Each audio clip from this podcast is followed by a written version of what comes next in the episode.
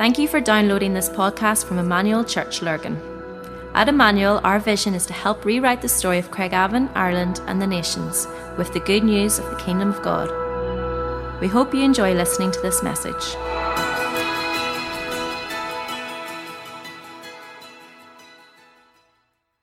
Thanks, Robbie. Evening, everyone. It's good to um, see you all out on a cold night. Hopefully, um, get warmed up in here, and um, if you're not, you'll be sharp in your thoughts. Um, uh, just to say, I really would encourage you to come out on Wednesday night. We're going to be praying for all the bar churches. They're all going to be here. It'd be great to pray over them. Hopefully 11 or 12 different churches around Ireland, just a few of their leaders coming. And it'd be great to pray for the nation and pray over them. So if you can come, that'd be great. And just one other thing is we're really putting a massive push just over December on the Nua Festival, which is coming up next May. Um, you'll see lots of little funny videos up to try and push that over the next wee while. And the early bird just runs out at the end of December. So if you want to get in there where it's a little bit cheaper um, before the end of December, please do that. We'd love you to come. We really believe God's going to do a wonderful thing in that field together over two or three days. Uh, it's going to fall over Pentecost Sunday as well. It just feels like a complete setup, to be honest, by the Holy Spirit. And um, we'd love you to kind of get involved in this. So if you'd like to avail of the early bird rate, do that. All right? Um, so this um, t- tonight, uh, I, uh, uh I was going to say I'm not going to talk for long, but I know you've heard that before. Um, I, I want to share about I think I think about 25 minutes or so of stuff, and I'd love us to respond to, to, the Lord. Okay? I've actually even got less pages and everything, just in case um, you don't believe me. But um, not, not to go really over a, a, massive recap or anything, but on this series of Do It Again, um, in our time, Do It Again, I, I really want to just end and pick up, pick up and end pretty much how Robbie was leading this there before we went into the announcements. Um, by crying out for the Lord to the Lord to, to come. Um, oh, let me go back one. Yeah. So on this on this theme, do it again. In our time, we've been looking at some of the preconditions for revival. We've uh, are the things that, as we trace back over revival history and as we look at the Bible and the subsequent moves of God there, that we become aware of certain characteristics, I think, that help us understand the times that we're living in. And so we've taught through each of these different six preconditions back, really, I suppose, before um, Halloween and half term. And, and all of this has been wrapped up, and this is where we've really been kind of hanging out, if that's the way to put it, or pitching our tent. Um, it, all, all of these things have been wrapped up with an understanding that as we move towards and as we believe God and as we allow Him to stir our hearts for a time when He can really move in a way that we've never seen before, all of this is wrapped up in a fresh intrusion of intimacy with God and extravagant worship poured out before the Father. And it seems to me that every move of the Spirit throughout the history of the world is preceded by a passionate and sustained um, movement of prayer and worship, uh, where it seems like moments kind of stand still, where time seems to matter less, where the things that we're kind of controlled by and influenced by and distracted by, we start to get less interested in those things as the Lord grabs hold of our hearts and as we get a fresh captivation of the beauty and the wonder of who Jesus is, and we find ourselves almost impulsively reacting with extravagant worship, with extravagant love, pouring out devotion to Jesus. And I think that's what partly we're stepping into a little bit at the moment. Stepping into like uh, uh, a, a time when God, I think, is captivating our hearts afresh where we just pour out our love and devotion. And like we've talked about over the last number of weeks and kept referring to, this idea of Mary in Matthew chapter 26 probably is Mary, not mentioned in Matthew as Mary, but most likely is, pouring that, because Jesus is in Bethany, he's pouring that expensive nard or perfume over Jesus. It appears that a revival people get so captivated by Jesus that this almost instinctive uh, almost what other people will describe as irresponsible act of costly worship is poured out over Jesus. And as it happens, like other perfume would in the natural, the atmosphere starts to change. Things start to happen when the people of God get captivated by Jesus in such a way that they pour out extravagant worship. extravagant, costly worship. And Mary inspires us not just to give our brokenness to Jesus, not just to come to Jesus to get fixed, as, as much as He will do that for us, but to give Jesus our, our very best, to give Him uh, everything that we are, to honor Him for who He is, to honor the person of who Jesus is, to not just worship Him for what He's done for us, but mingled with that and all around that, to love Him for who he actually is, to become so captivated with who he is that it brings a response of worship uh, to our hearts and overflows out of us. And, and I really do think that God has been bringing us to that place because I do believe that God is ready to move. Right? I do believe that if, if, you, if, you, if you like the analogy of God on his tiptoes, if you like on the, on the kind of peering over heaven, just calling his people to himself, readying his people, calling and preparing, refining that remnant that they would be ready for what he really wants to do on the earth today. Because there's more of his glory, more of his presence, more of his beauty that he wants to pour out. And the people that got to live through similar moves of the Spirit of God over the last number of years would testify to the same type of anticipation that we're sensing now.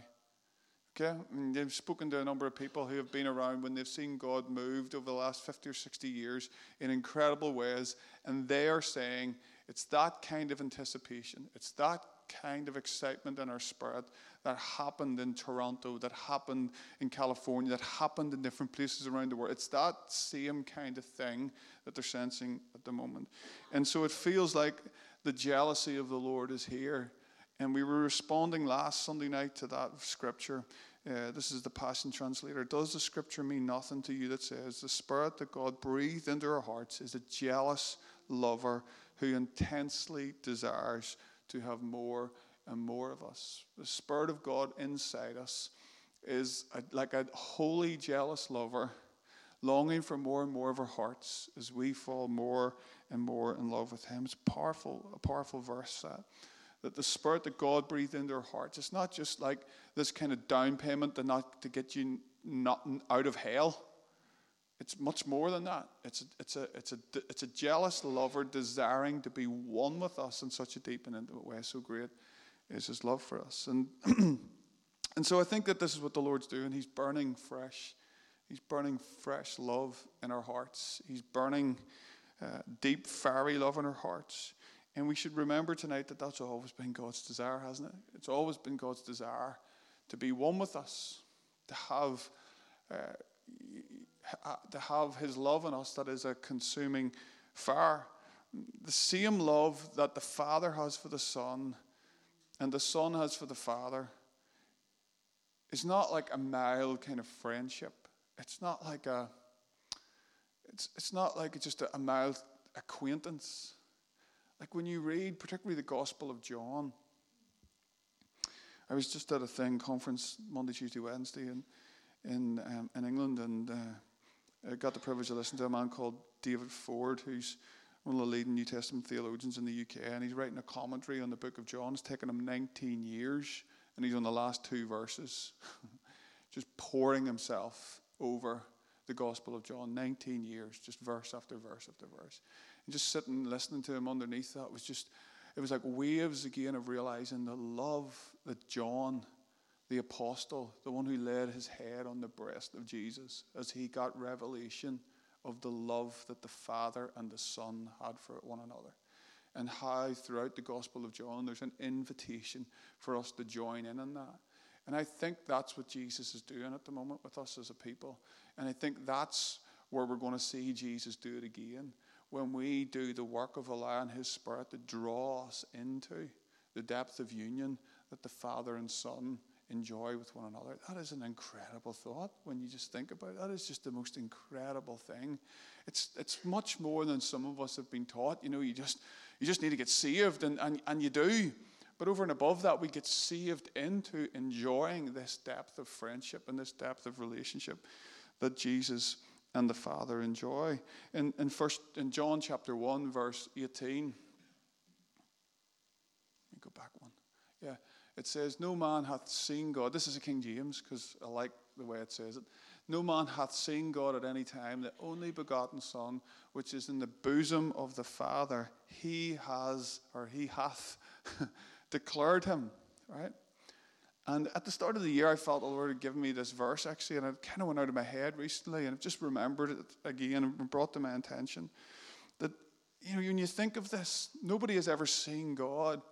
But Jesus, the only Son, who is in the bosom of the Father, who is cherished by the Father, who is right beside the Father's heart, he has declared him. Right? That is a powerful, powerful verse. First of all, just to think of Jesus and the Father. But then, as you read the book of John, I'll not take time to go through that tonight, but there's numerous times, it's like the underlying message is that you are invited into that fellowship. You are invited into that love. You are invited into that bosom too. You are invited to share in the love that the Father and the Son have for one another. It's not exclusive to them, they are inviting us in. And that culminates, if you like, in John chapter 17, which is probably one of the most important passages in the Bible. And Jesus prays before he goes back to heaven. So, 17 chapters later, after this verse, this is the words of Jesus himself. And I, I, there's a few, there's five or six, uh, five or six um, slides here, so just bear with me as I read them because this is part of the prayer of Jesus. And I just want you to feel the words of Jesus and what I think the invitation to all of us is tonight. And I ask not only for these disciples, but also for all those who will one day believe in me through their message. I pray for them all to be joined together as one, even as you and I, Father, are joined together as one. I pray for them to become one with us. There it is. Do you see it? I pray for them to become one with us so that the world will recognize that you sent me. For the very glory that you have given to me, I have given them, so that they will be joined together as one and experience the same unity that we enjoy. You live, you live fully in me, and now I live fully in them, so that they will experience perfect unity. And the world will be convinced that you have sent me, for they will see that you love each one of them with the same passionate love that you have for me. Jesus' prayer was that you would get that the Father loves you the same way he loves Jesus. Like, for a moment or two, like, just holy smoke. You know, holy God, more like it. That's who he is. A holy God who loves you. And Jesus' prayer is that you would get that. Jesus' prayer tonight that was that you would get it that you would get his prayer before he goes to the cross is, Father, help them to know that the love that you love me, that you love them with. Father, I ask that you allow everyone that you have given me to be with me where I am. Then they will see my full glory, the very splendor you have placed upon me because you have loved me even before the beginning of time. You are my righteous Father, but the unbelieving world has never known you in the perfect way that I know you.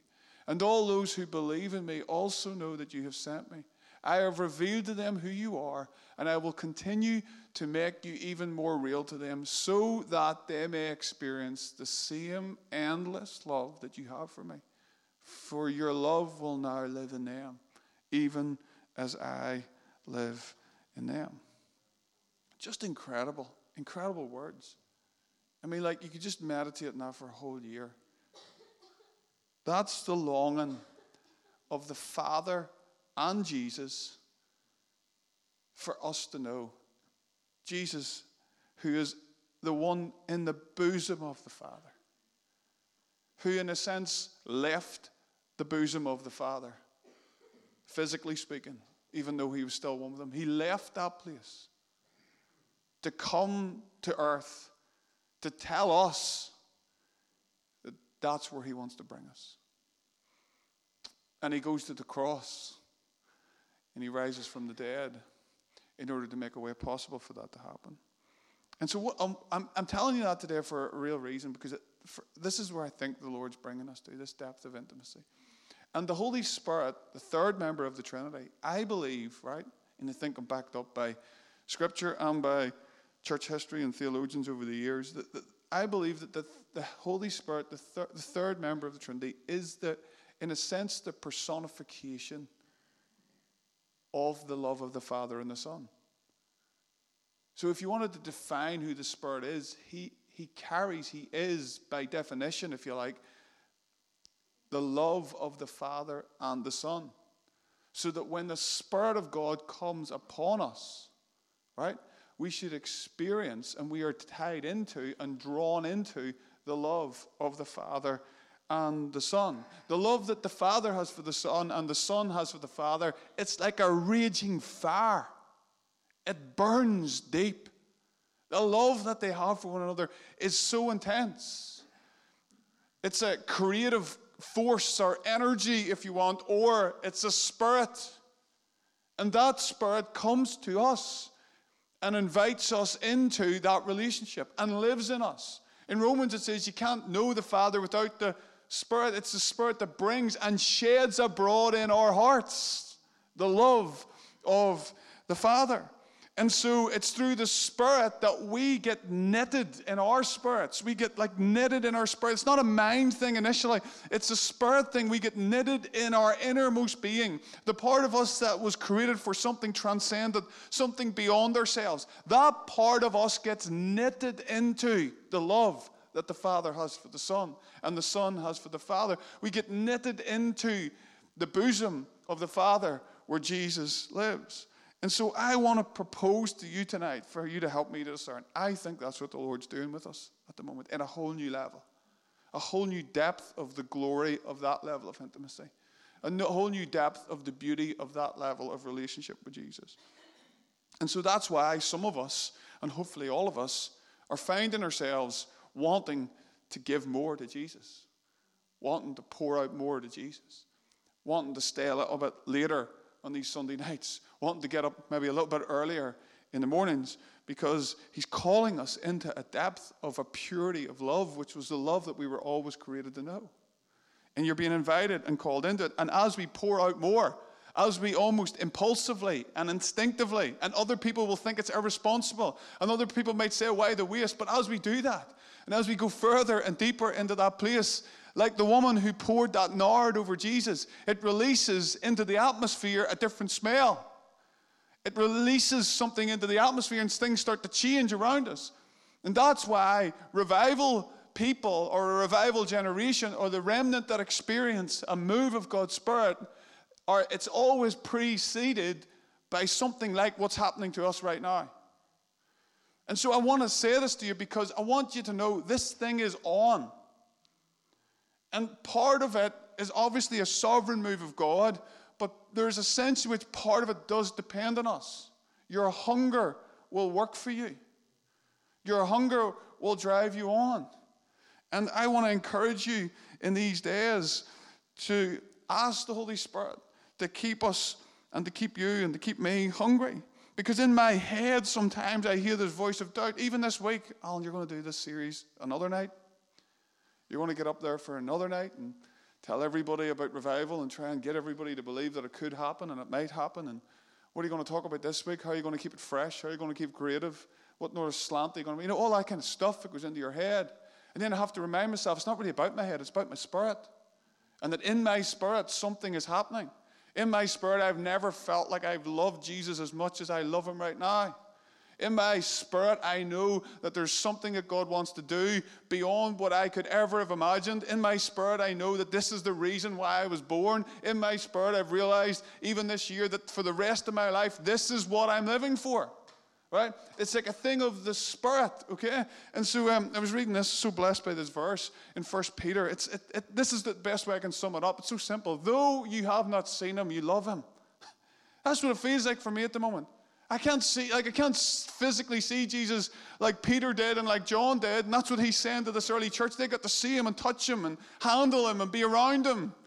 And, but us, we, we never got to do that. But by the Spirit, we know that though we don't see him, we just, we love him. And you're maybe here tonight, and maybe you've never even trusted Jesus, or maybe you're an early follower of Jesus, or maybe you're a nominal Christian, and, and you have kind of struggled with all the things of religion that are a bit like, seem a bit stuffy and boring. But even in your spirit, even as I say this tonight, maybe part of you's going, I haven't seen him, I don't even really fully know what you're talking about, but something in my spirit is welling here, because though I haven't seen him, I love him. And even though we do not see him now, you believe in him and are filled with inexpressible and glorious joy, for you are receiving the end result of your faith, the salvation of your souls. Even though we don't see him, we love him. And, um, and so I don't think I don't think we have to say like Jesus said to the, in, in that parable or to, to, to, the, to the the disciples after the sorry the, not the parable but the after he had led the samaritan woman at the well to jesus and they went she went to samaria and they reckoned she was coming back with all the people from samaria and jesus said you don't, you don't have to wait four months for the harvest. It's now. And I, and I just want to be bold enough to say and i have faith to say tonight that we're not we're definitely not seeing everything we want to see but i have faith to say this thing is on the Spirit is at work. And I, I, I want in. And I don't want to miss out. and, and I want everybody to be in. it's kind of my personality. I want everyone to, anyone to miss out. This God is moving. I felt the Lord say to me at the start of the year, might even said this at one point. He said, Alan, position yourself, start living now like you would if you were in revival. And I got my journal out and I got really practical. I wrote 10 things that I would want to do, 10 ways I'd want to live. And I have failed at some of them over the last 11 months. But in those 11 months, I've kind of tried to press in, tried to lean in, tried to keep moving towards that. And I find myself at this point of the year thinking and believing for that more than anything else.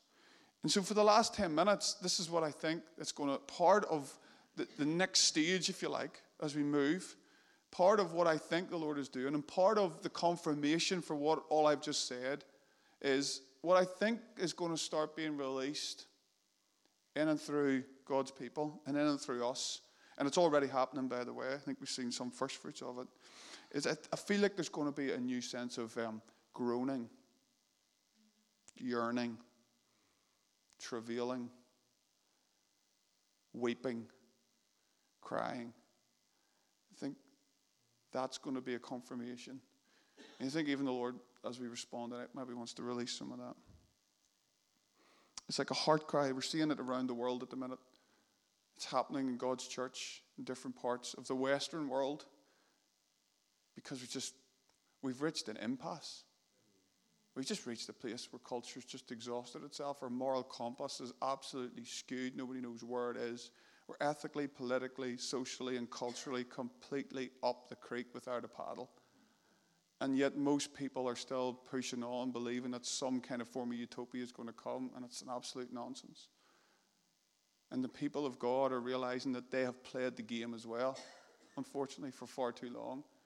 And they've got in, they got into this stuff because they love Jesus and they wanted to change the world, and now they're playing the politics game. And now they're trying to keep the church happy, and now they're trying to maintain structures and da da da. Right? And so people are finding all around the world at the moment that they're on their knees and they're crying out to God and they're travailing and they're repenting and they're yearning and they're groaning. And I think God is doing that and wants to do that more. And I don't think you should try and make that happen. But I do think if you open your life to the Spirit of God, He will allow that to happen in the days ahead. It's like the breath of God Himself the ruach, the wind of the God Spirit, is finding bodies, actual bodies like this. Like there's nothing special about this. This is the this is the awesomeness about this. This thing that's made from the dust. God finds bodies, and more importantly, hearts within those bodies that He can say, I'm going to allow who I am to be expressed through that. God is actually saying, I want to pray my own heart through you. And I think that's the invitation for you tonight. And for all of us tonight. Do, you want to allow God's own dream, God's own deepest desire, to be prayed through your own being? And if that all sounds a wee bit strange tonight, let me give you one passage of scripture. We're going to take 10 minutes or so on this, and then we're going to respond. Here's the scripture. You'll, some of you will know it well. Romans chapter 8. Sorry, that's a little bit small, but let me, let me read it to you. For those who are led by the Spirit of God are the children of God. The Spirit you received does not make you slaves so that you live in fear again. Rather, the Spirit you received brought about your adoption to sonship. And by Him we cry. There's, there's one of the first ones. Cry, or we groan. Abba, Father. The Spirit Himself testifies with our spirit that we are God's children. See, see what's happening? The Spirit testifies with our spirit, right? That the Spirit, the Spirit of God, right? The love of the Father and the Son is the Spirit of God knitting, knitting with our spirit, telling our spirit that we are children of God. Yeah, it's so good. It's so good. You know when you have all those doubts in your head and you put your head in the pillow at night and you just like say, I'm, I'm not going to listen to the doubts in my head anymore. I'm just going to listen deep down in my knower, as we call it around here, the Spirit testifies with my spirit. I'm a child of God. Incredible. Incredible. Now, if we are children, then we are heirs, heirs of God and co heirs with Christ, if indeed we share in his sufferings in order that we might also share in his glory. I consider that our present sufferings are not worthy, are not worth comparing with the glory that will be revealed in us. For the creation itself waits in eager expectation for the children of God to be revealed. For the creation was subjected to frustration, not by its own choice, but by the will of the one who subjected it, in hope that the creation itself, creation itself, would be liberated from its bondage to decay and brought into the freedom and glory of the children of God. Now, watch for the groanings. We know that the whole creation has been groaning. Right? And it doesn't look like it's a mild groan, as in the pains of childbirth. Now, I haven't given birth, but I've watched my wife do it three times, right? And it's proper groaning, right? Proper groaning. Giving birth to something beautiful. It's painful. Right up to the present time. But not only, not only so, but we ourselves. So creation is groaning, but not only creation, but we ourselves who have the first fruits of the Spirit groan inwardly. We groan as we await eagerly for our adoption to sonship, the redemption of our bodies. For in this hope we were saved. But hope that is seen is no hope at all. Who hopes for what they already have? Hoping for revival. You can't, you can't, we can't see it. Yeah? But who hopes for what they already have anyway? Why, not, why let your limitations, or, or why, why, let, why let your imagination be limited to just what you have? Because then you never hope for nothing. The Spirit of God is hoping through us for something that we cannot yet see. But if we hope for what we do not yet have, we wait for it patiently in the same way the Spirit helps us in our weaknesses. We do not know what we ought to pray for, but the Spirit Himself intercedes through us with wordless groans. There it is again. And so, what I want to try and draw this to conclusion with by saying is, uh, just went off. My notes have done something wrong there with my keynote. There's three particular groans I just want to leave with you. There is the groaning of God's people, the groan of sonship for the redemption of our bodies. And that groaning is the groaning of intimacy, the groaning of adoption, the groaning of more of our security, more of our identity in the Father. It's with the people of God who have, who this verse is saying, who have experienced the first fruits of the Spirit, continue to pray and cry, Abba, Father, come and fulfill me totally. Come and make me whole in you. Right? So there's a groaning of God's people crying out for intimacy with the very source of the breath that's in their body. And then the second one is there's the groaning of creation. The longing of the very world itself to be redeemed from the curse of sin. If you know your Bible a little bit, you'll know in Genesis chapter 1 that sin didn't just enter into the human heart, it entered into the very ground itself. Yeah? It came under the decay and frustration of sin. And all of creation is groaning, all of humanity is built into it. You see, the idea of revival is built into the very fabric of creation. The idea of renewal is built into it. It's longing for something, yeah? And, and so we only have to look around the world at the minute. Just look at Hong Kong. Look at Lebanon. Look at um, the kind of marches that are happening on the political fronts at the moment where people are disenchanted, don't really know how elections are going to go, all of that kind of stuff. Look at the climate change protests. Look at all of that stuff. Creation is groaning. And you, you don't have to have an opinion politically or not to realize something is happening. Something is shifting. The creation is groaning for something that it doesn't even know what it necessarily is. But creation is groaning. And thirdly, the Spirit is groaning. The groaning of the Spirit through God's people, the intercession of the Spirit, God's own prayers being prayed through God's people. And I feel like the groans and the yearnings are kind of coming together. We sung tonight in that Christmas carol, which tends to make us sentimental. But if we look a little bit closer beyond the kind of jingle of the song or the melody, we'd realize some of the words are actually really profound. And heaven and nature sing. Yeah?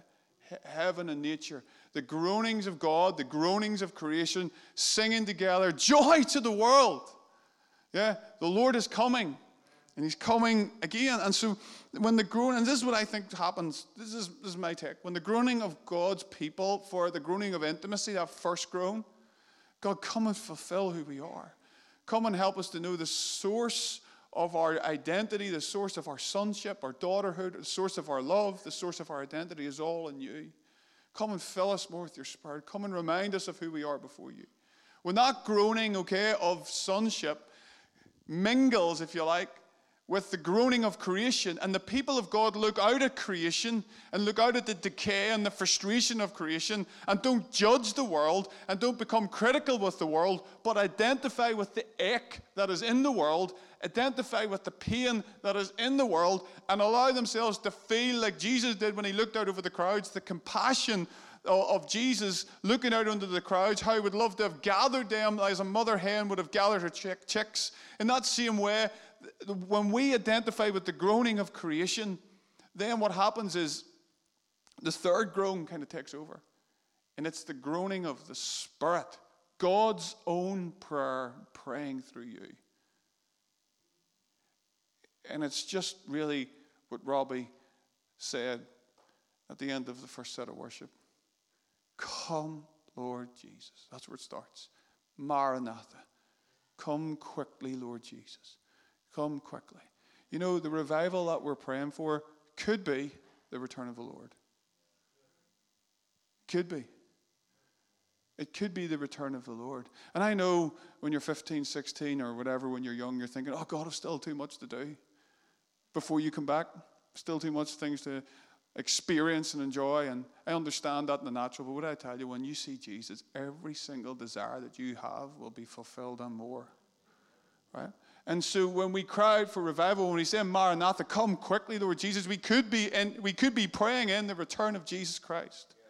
But if we don't, the full, the full consummation of Jesus' return, but if we don't, we could live through an experience of what it is going to be like when Jesus does finally come. Because that's what revival is an inbreaking of heaven on the earth, where we get a glimpse of what heaven is breaking out on the earth. And the, the groaning of the Spirit, while it's painful, if you like, and while it causes us to weep and travail, it's a groaning. And you need, you need to understand this it's a groaning of hope.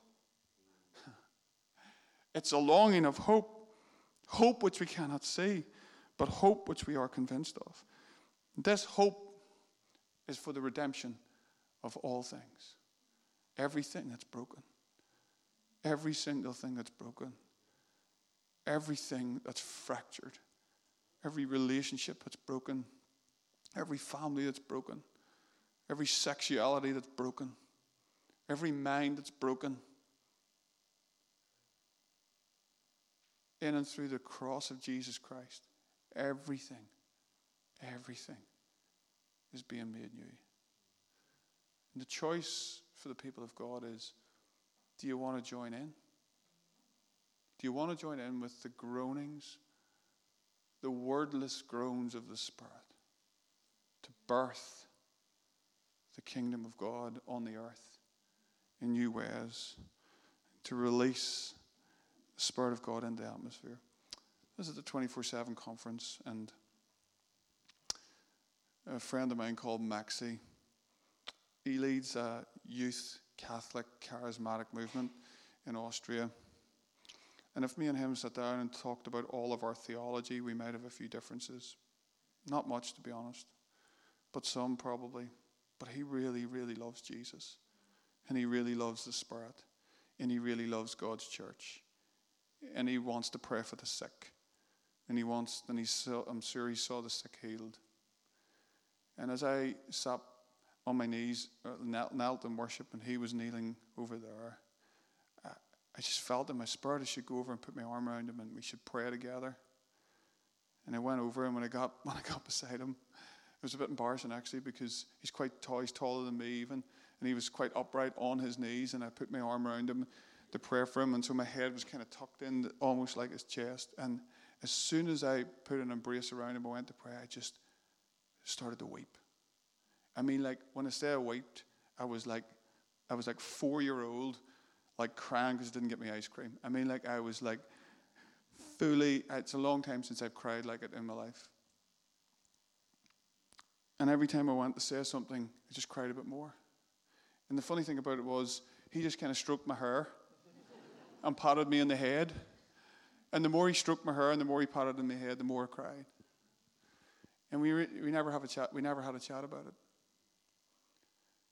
until two weeks later we emailed each other, and I said, I'm really sorry if that was embarrassing, but I think it was the Lord. And he said, I just think it was good for us to be together and allow the Lord to do his thing. It was just it was just the groanings of the Spirit, I think, for God's people to be one. Now, I'm not talking about institutions being one, but the people who necessarily, I'm talking about the people who love Jesus, the groanings of his Spirit for a people who will love him and love one another. And so, as I finish, maybe the band would get up um, and just get ready to lead us. I, I just love you to listen to this picture that I had about uh, three weeks ago. And this, this is what I feel like, just to lead us into response, the Lord maybe wants to do. I was just meditating on where we're at at the moment, and I had this picture of a car, almost like a racing car in a Formula One kind of track. And I saw this car, and it was almost like one of the car was behind another car on the track. And it felt like the Lord was saying, I want the car that's behind the car in front to move out. You've been in the slipstream for far too long, and now it's time to change gear.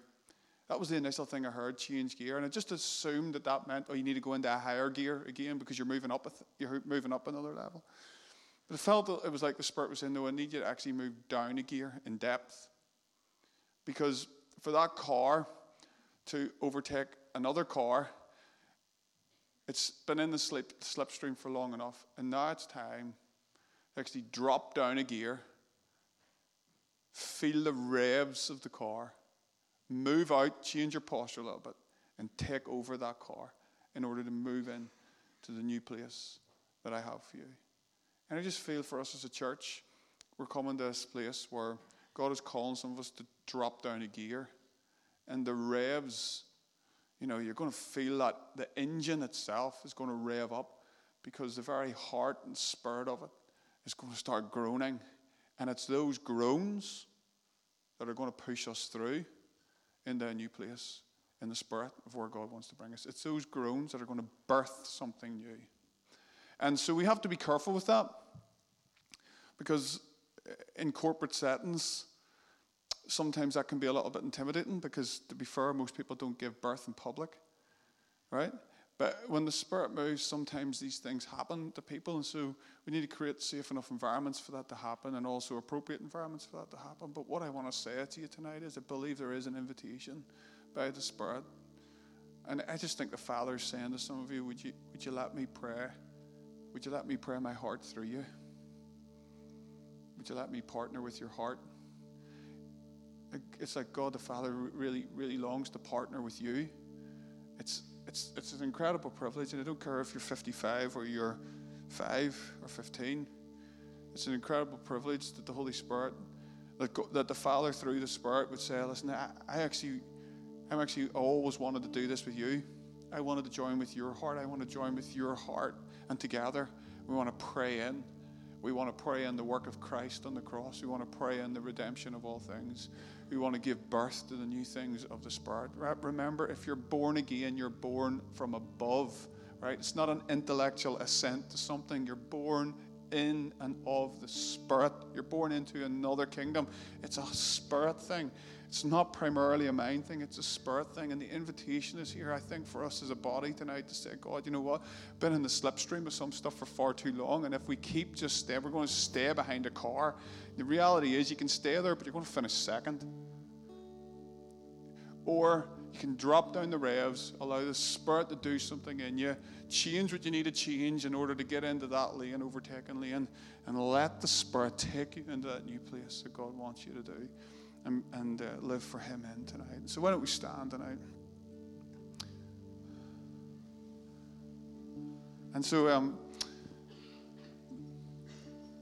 Robbie said it brilliantly tonight, you know, that when it comes to that word Advent, which we started today, it's not just in our heads the time just to open and get the chocolates as we think about Santa coming on Christmas Day. It's a time in the, in the church's calendar where they remember the now and the not yet, where they remember that the first time that Jesus came reminds us of the second time he's going to come. And we live in that in between space. Karl Barth said something along the lines of the church's kind of calendar is always Advent in that regard because we're living in that space in between and we get to join in tonight. And so, if you just felt the Holy Spirit speak to you tonight about this, I'm going to invite you to come and just stand here tonight. And we're not going to like dramatize this or sensationalize this in any way. I want you just to come. And if all you're saying tonight is Maranatha, come, Lord Jesus. I think we're going to sing, Come, Lord Jesus, come, hallelujah. And um, Holy Spirit, come, that song. And it just as your sign of response. And this could be really personal, you know. I feel like for some of you, there's actually a situation in your own family and you've kind of ran out of words to pray.